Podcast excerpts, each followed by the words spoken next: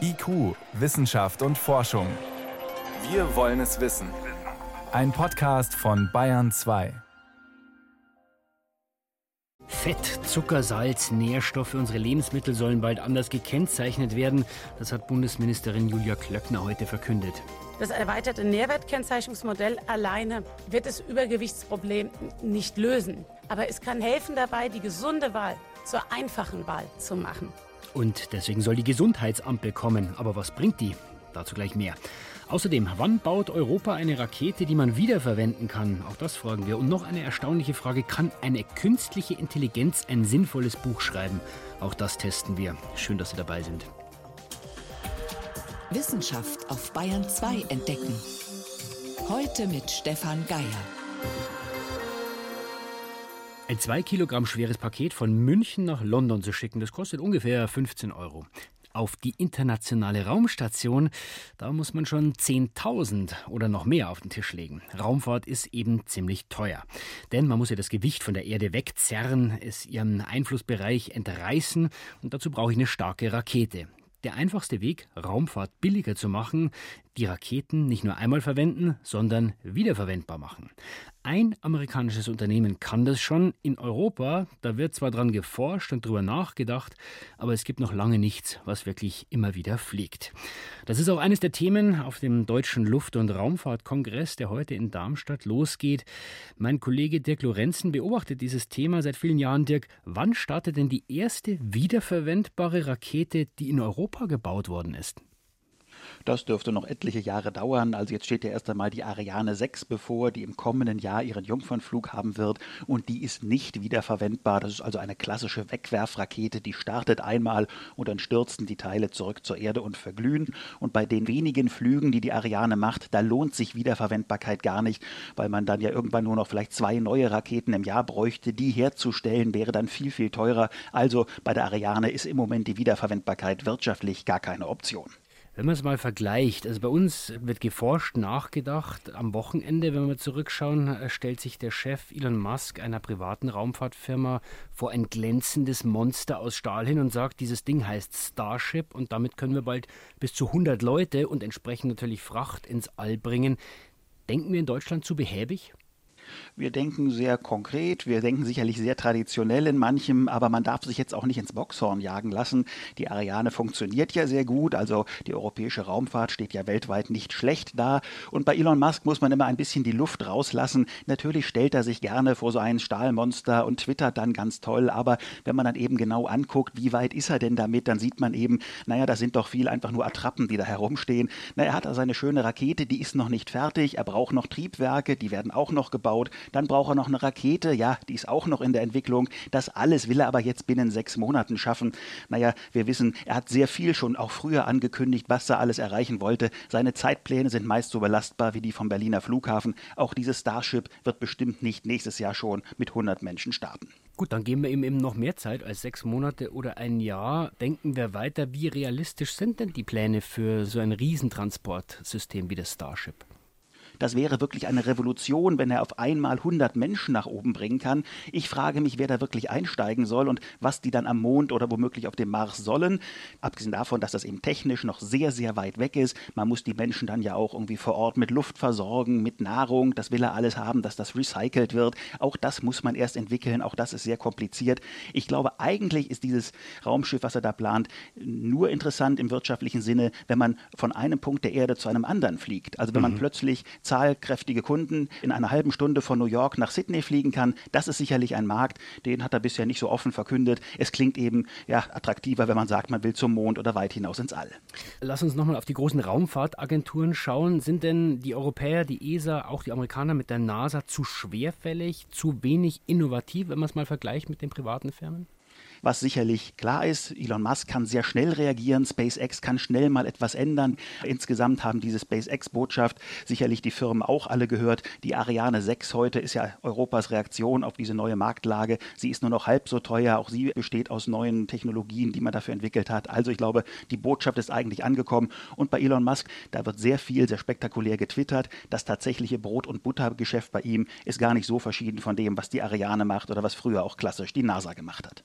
Trotzdem nochmal dein Ausblick, Dirk. Wann werden die Europäer nicht mehr nur nachdenken und forschen an wiederverwendbaren Raketen nach der Ariane 6, sondern wirklich mal mit einer solchen starten? Das werden die Europäer dann machen, wenn es sich lohnt. Und wenn die Ariane nur zehn Flüge im Jahr hat und sollte sie diese zehn Flüge auch nur in zehn Jahren machen, dann wird auch dann die Ariane nicht wiederverwendbar sein, weil es absurd wäre. Das wäre eine Verschwendung von Steuergeld. Also Wiederverwendbarkeit muss sich lohnen. Wenn plötzlich der Markt anspringt und es werden auf einmal 100 Ariane-Flüge im Jahr gebraucht, dann ist klar, dann geht das nur über eine wiederverwendbare Rakete. Das ist aber im Moment nicht in Sicht. Also das sind ganz andere Voraussetzungen, die die Europäer da haben im, im, Vergleich zu den Amerikanern und zu manchen privaten Firmen. Das waren Einschätzungen von meinem Kollegen, dem Raumfahrtexperten Dirk Lorenzen. Ich danke dir für das Gespräch. Ich danke.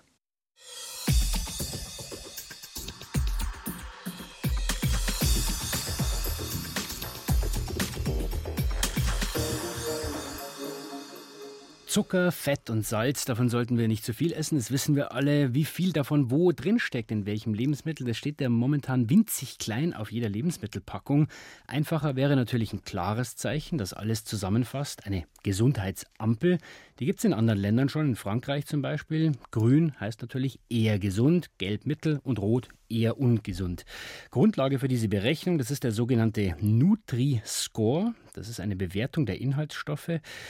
Experten werben auch bei uns dafür schon lange. Die Bundesministerin für Ernährung und Landwirtschaft, Julia Klöckner, hat sich lange dagegen gewehrt, wollte eigentlich was Eigenes. Das ist aber jetzt im Verbrauchertest durchgefallen. Ergebnis, der bewährte Nutri-Score soll auch bei uns kommen. Was verändert sich dadurch für uns? Das kann ich Professor Bertolt Koletzko fragen. Er leitet die Stoffwechsel- und Ernährungsmedizin am Haunerschen Kinderspital in München. Herr Koletzko, begrüße Sie im Studio.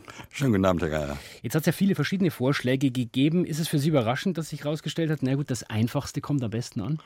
Das hat mich nie überrascht. Ich denke, es ist eine gute Entscheidung. Sie folgt den wissenschaftlichen Fakten, sie folgt den Empfehlungen der medizinischen Fachgesellschaften und sie schützt in der Tat die Gesundheit der Menschen in Deutschland, weil sie eine bessere Ernährung ermöglichen. Das haben ja viele Studien gezeigt. Die einfache Farbkennzeichnung funktioniert. Menschen können damit leicht auswählen. Warum hat es denn so lange gedauert? Man hat ja lang gestritten. Und äh, obwohl die Experten ja immer gesagt haben, na, das ist eigentlich das Einfachste. Grün eher gesund, rot eher ungesund. Ja, ich glaube, wir sollten uns nicht beklagen, dass es lange gedauert hat, wenn es am Ende geklappt hat. Aber das ist natürlich so ein Bereich, wo viele Interessen aufeinanderprallen. Und ähm, da gab es lange Diskussionen und unterschiedliche äh, Versuche, unterschiedliche Kennzeichnungen herein, hereinzubringen. Ich glaube, das, was wir ja schon lange kennen von der verpflichtenden Kennzeichnung von Elektrogeräten, wird jetzt auch eingeführt für Lebensmittel und das hilft den Menschen tatsächlich im Supermarkt, die besseren Produkte auszuwählen. Etwas ist gesund oder nicht gesund. Das ist ja gar nicht so leicht zu bewerten. Was fließt denn eigentlich ein in diesen Nutri-Score? Also es ist nicht wirklich die Gesundheit insgesamt, sondern es sind die wichtigsten ähm, Inhaltsstoffe, die auf Gesundheit äh, Einfluss nehmen, nämlich der Gehalt an Energie, an Kalorien, an Zucker, gesättigtem Fett und Salz, mhm. die Minuspunkte geben und positiv bewertet, bewertet wird der Gehalt an Obst, Gemüse, Nüssen, Ballaststoffen und Eiweiß. Das heißt, wenn ich jetzt vor ich sag mal 20 Müsli-Produkten stehe, dann kann ich auf einen Blick mit dem Farbcode erkennen, welches von diesen 20 Produkten ist das bessere, welches ist besser für meine Gesundheit. Und das hilft ja nicht nur bei der unmittelbaren Kaufentscheidung, sondern ich glaube auch, es wird die Hersteller ganz erheblich dazu motivieren, ihre Zusammensetzung zu verbessern. Jetzt gibt es ja schon andere Länder, in denen dieser Nutri-Score schon abgebildet ist. Was sind denn die Erfahrungen? Inwiefern kaufen denn die Menschen dann auch wirklich anders ein? Also es ist sehr gut untersucht worden in Frankreich, wo es viele Studien gibt. Es gibt ja insgesamt über 30 wissenschaftliche Publikationen zum Nutri-Score. Und es zeigt sich tatsächlich, dass das äh, zu einer besseren Auswahl führt. Man hat tatsächlich dann im Kühlschrank und zu Hause besser zusammengesetzte Lebensmittel, wenn man die Nutri-Score zur Verfügung hat. Und was wichtig ist, es betrifft auch ganz besonders die Hochrisikogruppen. Das hat sich auch bei der Umfragung jetzt in Deutschland gezeigt. Also die Menschen, die mit Übergewicht kämpfen oder aus sozial benachteiligten Gruppen kommen, die profitieren ganz besonders von der einfachen Kennzeichnung. Jetzt kann man davon ausgehen, dass sich die Industrie natürlich auch ein bisschen drauf einstellt. Äh, aber bei uns wird das ja zunächst freiwillig sein. Ist das eigentlich zu lasch? Ich glaube, es wird sich auch mit der freiwilligen Kennzeichnung durchsetzen und vielleicht kommt ja die Europäische Union insgesamt dazu, dass es eines Tages verpflichtend wird in ganz Europa. Aber auch wenn es freiwillig ist, wird natürlich das einen Einfluss haben, weil die Produkte, die gekennzeichnet sind, die positiv gekennzeichnet sind, die werden vermehrt gekauft und das führt auch dazu, dass andere Hersteller äh, motiviert werden nachzuziehen. Das heißt also, in Zukunft habe ich dieses Zeichen, grün bis rot. Ähm, kann ich dann sagen, wenn ich nur noch Lebensmittel esse, die ähm, grün sind, bin ich dann gesünder? Also ich werde sicher äh, lieber äh, Lebensmittel auswählen, die grün sind oder die äh, gelb-orange sind, als die, die tiefrot sind. Aber es ist ja nur ein Aspekt. Es ist ja erlaubt, auch mal etwas Verrücktes zu essen. Äh, man darf auch Schokolade essen, man darf zu Weihnachten auch die fette Gans essen. Aber es hilft einem schon im Durchschnitt, sich besser zu ernähren und damit auch die Gesundheit besser zu schützen. Das brauchen wir in Deutschland. Wir haben eine Welle von ernährungsabhängigen Erkrankungen, ob es Adipositas ist oder Diabetes, Herz-Kreislauf-Erkrankungen. Das ist unser aller Interesse, dass wir leichter gesündere Lebensmittel auswählen können. Also die Gesundheitsampel ein erster, aber ein wichtiger Schritt, damit wir im Supermarkt einfach mal schneller sehen, welche Produkte sind eher gesund oder eher ungesund. Vielen Dank für diese Einschätzungen. Professor Bertolt Koletzko, er leitet die Abteilung Stoffwechsel und Ernährungsmedizin am Haunerschen Kinderspital in München. Danke fürs Gespräch und danke, dass Sie ins Bayern 2 Studio gekommen sind. Danke, Herr Geier. IQ, Wissenschaft und Forschung gibt es auch im Internet. Als Podcast unter bayern2.de. Alkohol und Kinder, das bringt man normalerweise eigentlich überhaupt nicht zusammen. Es ist ja verboten, gefährlich und in jedem Fall zu vermeiden, dass Kinder mit Alkohol in Kontakt kommen. Aber manche Kinder haben da leider eine sehr schlechte Startvoraussetzung, und zwar dann, wenn die Mütter in der Schwangerschaft Alkohol trinken. Denn was die Mutter trinkt, das kriegt auch das ungeborene Kind ab. Die Bundeszentrale für gesundheitliche Aufklärung geht davon aus, dass jedes Jahr ungefähr 10.000 Kinder mit Alkoholschäden auf die Welt kommen. Hat übrigens nichts damit zu tun, aus welcher gesellschaftlichen Schicht die Eltern kommen. Da sind alle dabei. Und das Schlimme ist der Schaden, den der Alkohol bei der Hirnentwicklung anrichtet. Mit dem haben die Betroffenen ein Leben lang zu kämpfen. Yvonne Meyer berichtet.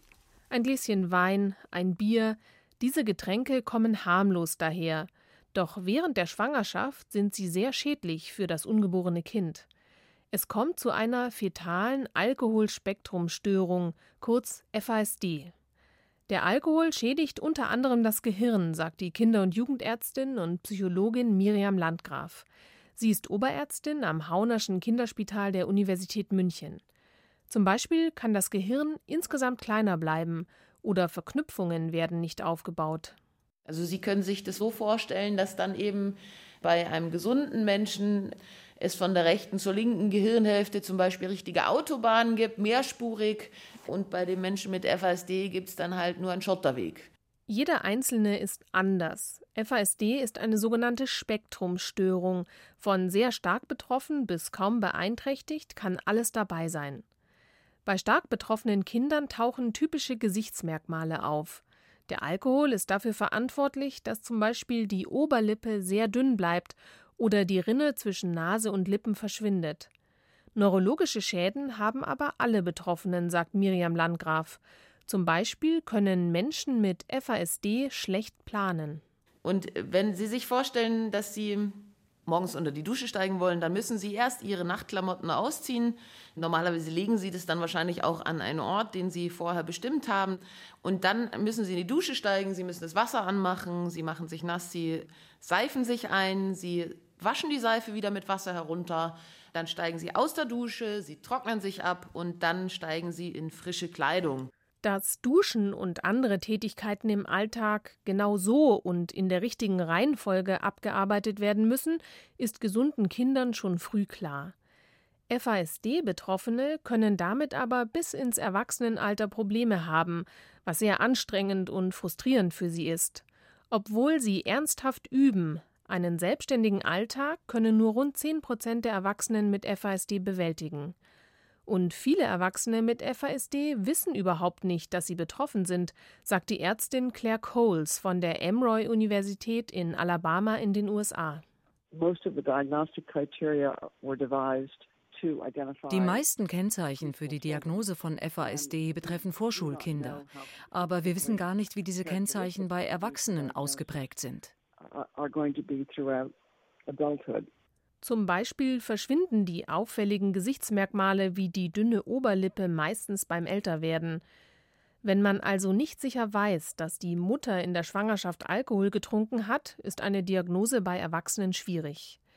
Für die Betroffenen ist das ein großes Problem, denn die Hirnschädigungen sind trotzdem da, auch wenn sie äußerlich gesund aussehen. Die Menschen haben also Probleme, wissen aber nicht warum. Die meisten sind erleichtert, wenn sie eine eindeutige Diagnose bekommen. Denn so erklärt sich, warum sie ihr Leben so verwirrend wahrnehmen. Oft unterstellt man den Betroffenen, sie hätten ADHS oder seien einfach schlecht erzogen. FASD hat nur wenig mit Intelligenz zu tun. Viele Betroffene sind sprachbegabt und sehr empathisch. Doch einen Alltag selbstständig zu strukturieren, das fällt ihnen oft schwer. Wer Glück hat, hat engagierte Eltern oder Pflegeeltern, die dabei helfen. Wer Pech hat, kommt auf Dauer nicht zurecht.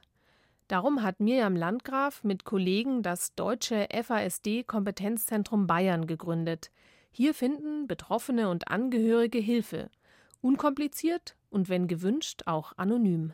Aber auch darauf müssen die Betroffenen erst einmal aufmerksam gemacht werden, das FASD-Zentrum Bayern. Sie hören Bayern 2, es ist 18.21 Uhr. Bayern 2. Wissenschaft schnell erzählt. Dafür ist Johannes Rostäuscher ins Studio gekommen und los geht's mit drastischen Zahlen von der echten Grippe, von der Influenza. Es geht um die vorletzte Grippewelle, also die im vorletzten Winter halt auch 2017, 2018. Und das war die gravierendste seit 30 Jahren. Das heißt, laut Robert Koch Institut sind in diesem Jahr 25.000 Menschen in Deutschland an der Grippe gestorben. Ist natürlich eine Schätzung, aber die von dem Institut gehen eigentlich sehr sorgfältig vor. 25.000. Drastische Zahl, umso wichtiger die Impfung. Die Zeit geht ja jetzt genau los. Impfen sollte man sich lassen im Oktober und November. Und wer sollte sich impfen lassen? Empfohlen ist die Impfung nach wie vor für Menschen ab 60, für alle ab 60, für chronisch Kranke, für Schwangere und für Pflegepersonal. Und warum eigentlich nicht für alle? Naja, vereinfacht gesagt, weil man für die, sagen wir, Jungen und Gesunden nicht von schweren Krankheitsverläufen mhm. ausgeht. Aber es ist nicht verboten, auch für die. Nochmal zurück zum Pflegepersonal. Trotz ausdrücklicher Empfehlung waren bei der letzten Erhebung von den deutschen Ärztinnen und Ärzten in Kliniken 60 Prozent immerhin geimpft und bei den Pflegern waren es 31 Prozent, also okay, weniger als ein Drittel. Okay. Weil das natürlich ein Missstand ist, hat sich zum Beispiel ein Krankenhaus in Münster was ausgedacht. Da ist es so, wer sich impfen lässt, bekommt erstmal Pommes. Und wer die ganze Station geimpft ist, also 100 Prozent, dann gibt es für die ganze Station ein Frühstück. Und das hat immerhin dazu geführt, dass sich die Impfquote verdoppelt hat. Dort. Anreiz ist halt alles. Ja? Weil wir schon bei Infektionen sind, auch die Waschmaschine kann ein Depot für Keime sein, also quasi eine Keimschleuder. In einer neugeborenen Intensivstation von einem Krankenhaus waren immer wieder Babys mit multiresistenten Klebsiella-Bakterien infiziert. Und nach langem Suchen hat man den Übeltäter gefunden. Es war tatsächlich eine Waschmaschine. Und wo in der Waschmaschine? Vermutlich in den Wasserresten, die sich da immer halten. Das ist natürlich ein super Nährboden für Bakterien. Und beim Spülgang am Schluss kommen die dann auf Babysocken oder Babymützen drauf. Und ist das ein reines Krankenhausproblem oder ist das bei mir zu Hause genauso? Hm, ja, die sind da auch drin. Und wenn man natürlich daheim jemand hat mit Wunden, vielleicht einen Pflegefall oder Kathetern, dann sollte man auf jeden Fall mit 60 Grad waschen, zumindest die Wäsche, die mit dem Menschen in Kontakt kommt. Und die Forscher appellieren an die Hersteller, dass man die Waschmaschinen auch so baut in Zukunft, dass sich vielleicht gar kein Restwasser mehr sammelt. Jetzt noch ein totaler Themenwechsel am Schluss. Warum hat der Tyrannosaurus Rex so kräftig zubeißen können? Weit zurück in der Zeit, naja, weil er ein fieser Saurier war. Ja, so stimmt auch wahrscheinlich. Aber er hat natürlich auch super scharfe Zähne gehabt, das weiß man, und die Bisskraft. Aber wie hat der eigene Schädel des T-Rex diese Bisskraft ausgehalten, mhm. dass die Schädel dann nicht zerbrechen? Und der hat da offenbar eine geniale Kombination aus hart und flexibel. Die Schädelknochen haben eher flexible Nähte gehabt beim T-Rex. Also der Schädel besteht ja aus zig einzelnen Knochen, die so über Nähte verbunden sind. Mhm. Und die waren sehr flexibel. Sind die jetzt aber zu flexibel, verschieben sich die zu stark gegeneinander, dann kann es kleine Brüche geben.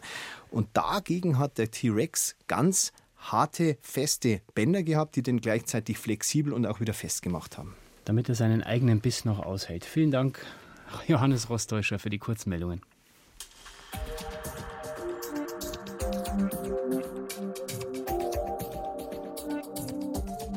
Wenn man Nachrichten im Internet liest, Sportnachrichten zum Beispiel, dann kann es gut sein, dass die Worte und Sätze nicht von einem Menschen oder einem Journalisten geschrieben worden sind, sondern von einem Computer. Generiert, sagt man da wahrscheinlich eher. Künstliche Intelligenz macht sowas möglich. Keine Angst hier am Mikrofon. Zu Ihnen spricht immer noch ein Mensch, ganz ehrlich. Aber es gibt tatsächlich einen Trend, nämlich den Versuch, Texte von Computern schreiben zu lassen. Vor ein paar Monaten, da ist sogar das erste von einer Maschine geschriebene Chemiebuch auf den Markt gekommen. Thema Lithium-Ionen-Batterien. Ein Computer schreibt ein Fachbuch. Kann das gut gehen?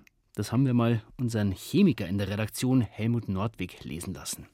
53.000 Artikel in den letzten drei Jahren hat Henning Schönenberger vom Verlag Springer Nature gezählt. Für ihn ist klar, Lithium-Ionen-Batterien ist Teil der Naturwissenschaften, Chemie, Materialwissenschaften.